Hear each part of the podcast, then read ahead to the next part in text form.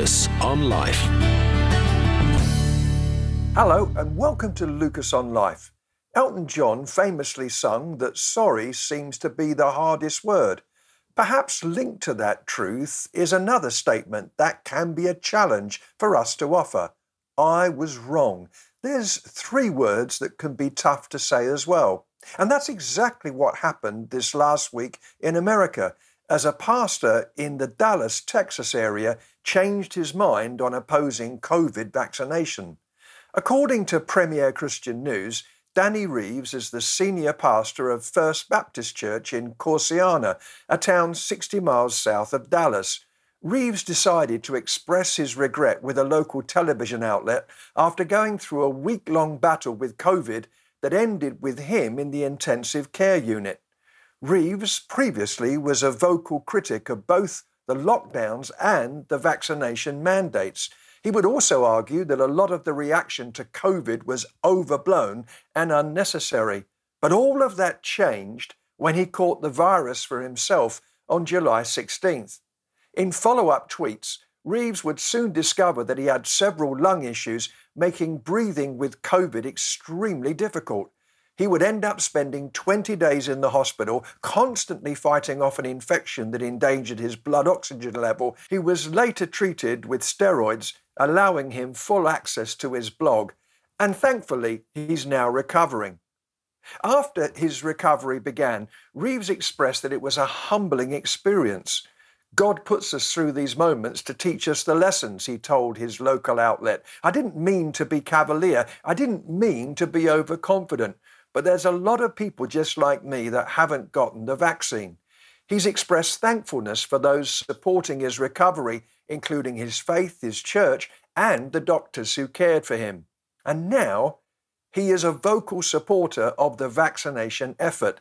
The pastor now intends to get vaccinated and encourages everyone else to do the same. So, what about us? We Christians are people of deep conviction. We hold strongly to the truths of our faith. But does that mean that in standing on what is right as far as we can see it, at times we can be slow to own up when we get things wrong? What happens when we're wrong? I tend to be forgetful and I can never remember where I've left my car keys. But now, thanks to a new gadget, my prodigal keys alert me to their whereabouts. I have one of those key rings that beep when you clap or whistle. I'm impressed by my new key ring and I was hoping to mislay it so that I could clap and get my money's worth. My wife Kay thinks I'm moving into an ultra charismatic phase. I often march around the house, clapping for no good reason. Yesterday I put my hands together so much, Kay thought I was working my way through the whole of Songs of Fellowship. Then I tried whistling, and Kay thought I was having an especially chirpy, happy day, which I wasn't. The keys weren't beeping back their whereabouts to their forgetful owner because I'd forgotten to switch the beeper on. The epitome of my amnesia was my forgetting what country I was in recently. Americans drive on the right side of the road, while we Brits drive on the left, as God surely intended, I jest. I drove down a busy Colorado street blissfully unaware that I was not in Sussex and noticed that a car was speeding towards me on my side of the road, or so I thought. I alerted Kay. Observe, darling, a deluded chap heading our way. Let us pray that he recovers his sanity, I said, or something like that. Still, he came right on ahead like a kamikaze motorist, and we were soon to kiss at speed. I was certain he would eventually see the error of his ways and get back onto his own side of the road. About two seconds before crashing, I suddenly remembered this is America. I'm not in the UK. Perverse as it is, they don't drive on the left. Rats, it was me that was in the wrong. I swerved across the lanes just in time and was appalled to realize that my forgetfulness had nearly caused casualties. At first, I thought I'd nearly killed a fellow Christian, since he seemed to be waving at me, pointing a finger heavenward. But then I looked closer. Reflecting on the episode later, I discovered something about me that is a little more troubling than forgetfulness. It had not occurred to me that I could be in the wrong, even though I clearly and obviously was. My reaction was instinctive. I'm right. You're not. Kindly move over. Such a deception could have doomed us both to the long term consumption of hospital food, or maybe even worse. And a similar deception can mug us all. We think we're normally right. That uncomfortable reality is the reason for so much conflict in marriages, families, churches, and between nations. The notion that we might just have got the wrong end of the stick is unthinkable, particularly for those of us spiritual types who feel that every opinion is downloaded from heaven and that our viewpoint is surely God's viewpoint too. Stunning though it might seem, you and I can be wrong, and we often are. We are at times misguided, misinformed, hasty, unaware, or just plain stubborn. There are only a few steps from confidence to arrogance. We know the one who calls himself the truth, but we then quickly think that we always have the right angle and hold the monopoly on truth too. Some of us occasionally affirm, I could be wrong, and then act as if the universe would explode if it were true. So let's face the facts. Some of our notions, choices, and even doctrines are wrong. And if the thought that our theological viewpoints are not the completely accurate picture bothers us, let's remind ourselves that this side of eternity we see through smeared double glazing, to paraphrase the penultimate verse of 1 Corinthians 13. The Bible is accurate, but our understanding of it is flawed.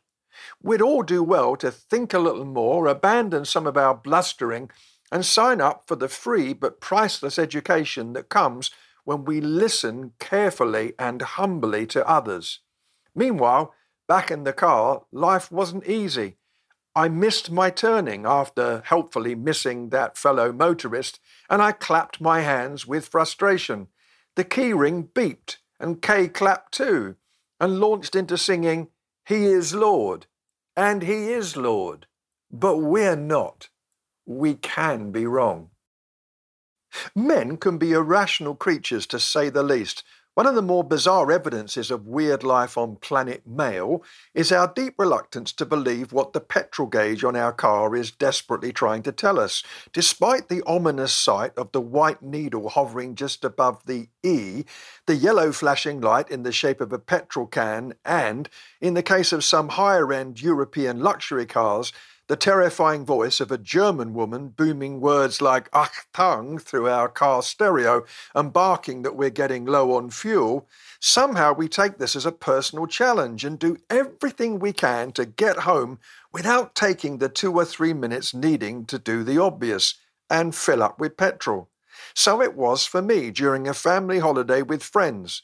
We were in the West Country and we were about to venture onto Dartmoor despite the fact that we were moving into foggy, treacherous territory where the hound of the Baskervilles surely roams free, I decided to ignore the fact that we only had a quarter of a petrol tank left. But that was but my first mistake of the day. There would surely be a trinity of errors.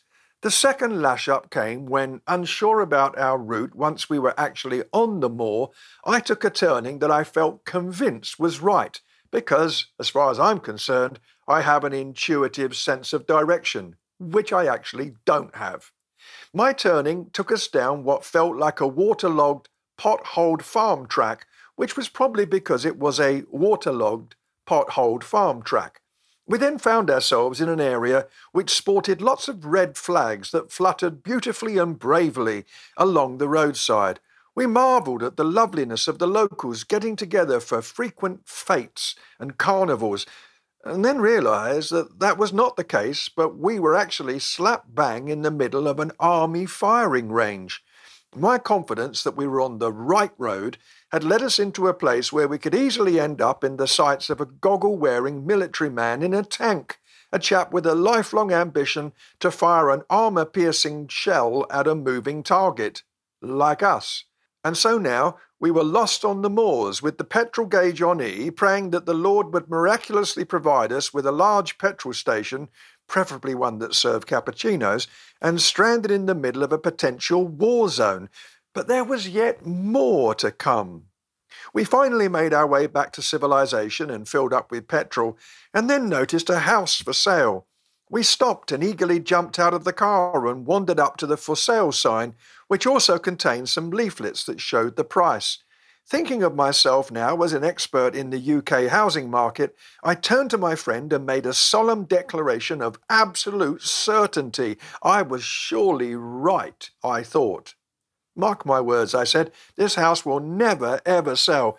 It's just priced way above the market. These sellers are crazy. It was. At that exact moment that a car drew up that had an estate agent sticker on the driver's door, a suited man hopped out and walked swiftly over to the for sale sign and tacked a huge sold sign over it as I looked on helplessly, haplessly. It was then that I realized once again a truth that is unpalatable to most of us and quite unthinkable. I'm returning to that theme, and that is we can be wrong. Just as Pastor Reeves in Texas was so wrong and it nearly cost him his life, we can be wrong too. Again, perhaps we get used to the feeling that we're in the right and the fact that we hold a Bible in our hands, which we rightly insist is the inspired Word of God. It gives us a sense of consistently being in the know. And then we rush to the conclusion that our choice of music, our understanding of the Bible, our brand of church, our entire worldview on life. In all of these areas, we think we are basically in the right most, if not all, of the time. And while we stubbornly insist on being experts, our churches implode, our marriages erode, and others around us take a vow of silence rather than take us on. Take notice of the fuel gauge. Read the map. Don't jump to swift conclusions especially about property prices. In short, let's all know this, and it might just prevent us from getting shelled by a British Army tank. We can be wrong. That's been our theme tonight. So let's apply this uncomfortable but vital truth and consider where we have dug our heels in about an issue, but now we need to consider that we might just be mistaken. For that pastor in Texas, his insistence on being right nearly cost him his life, and perhaps his humbling experience will give him and those around him a better life from now on. And by the way, if you haven't had it yet, go ahead, get vaccinated. You know it makes sense. See you next time. Lucas on Life.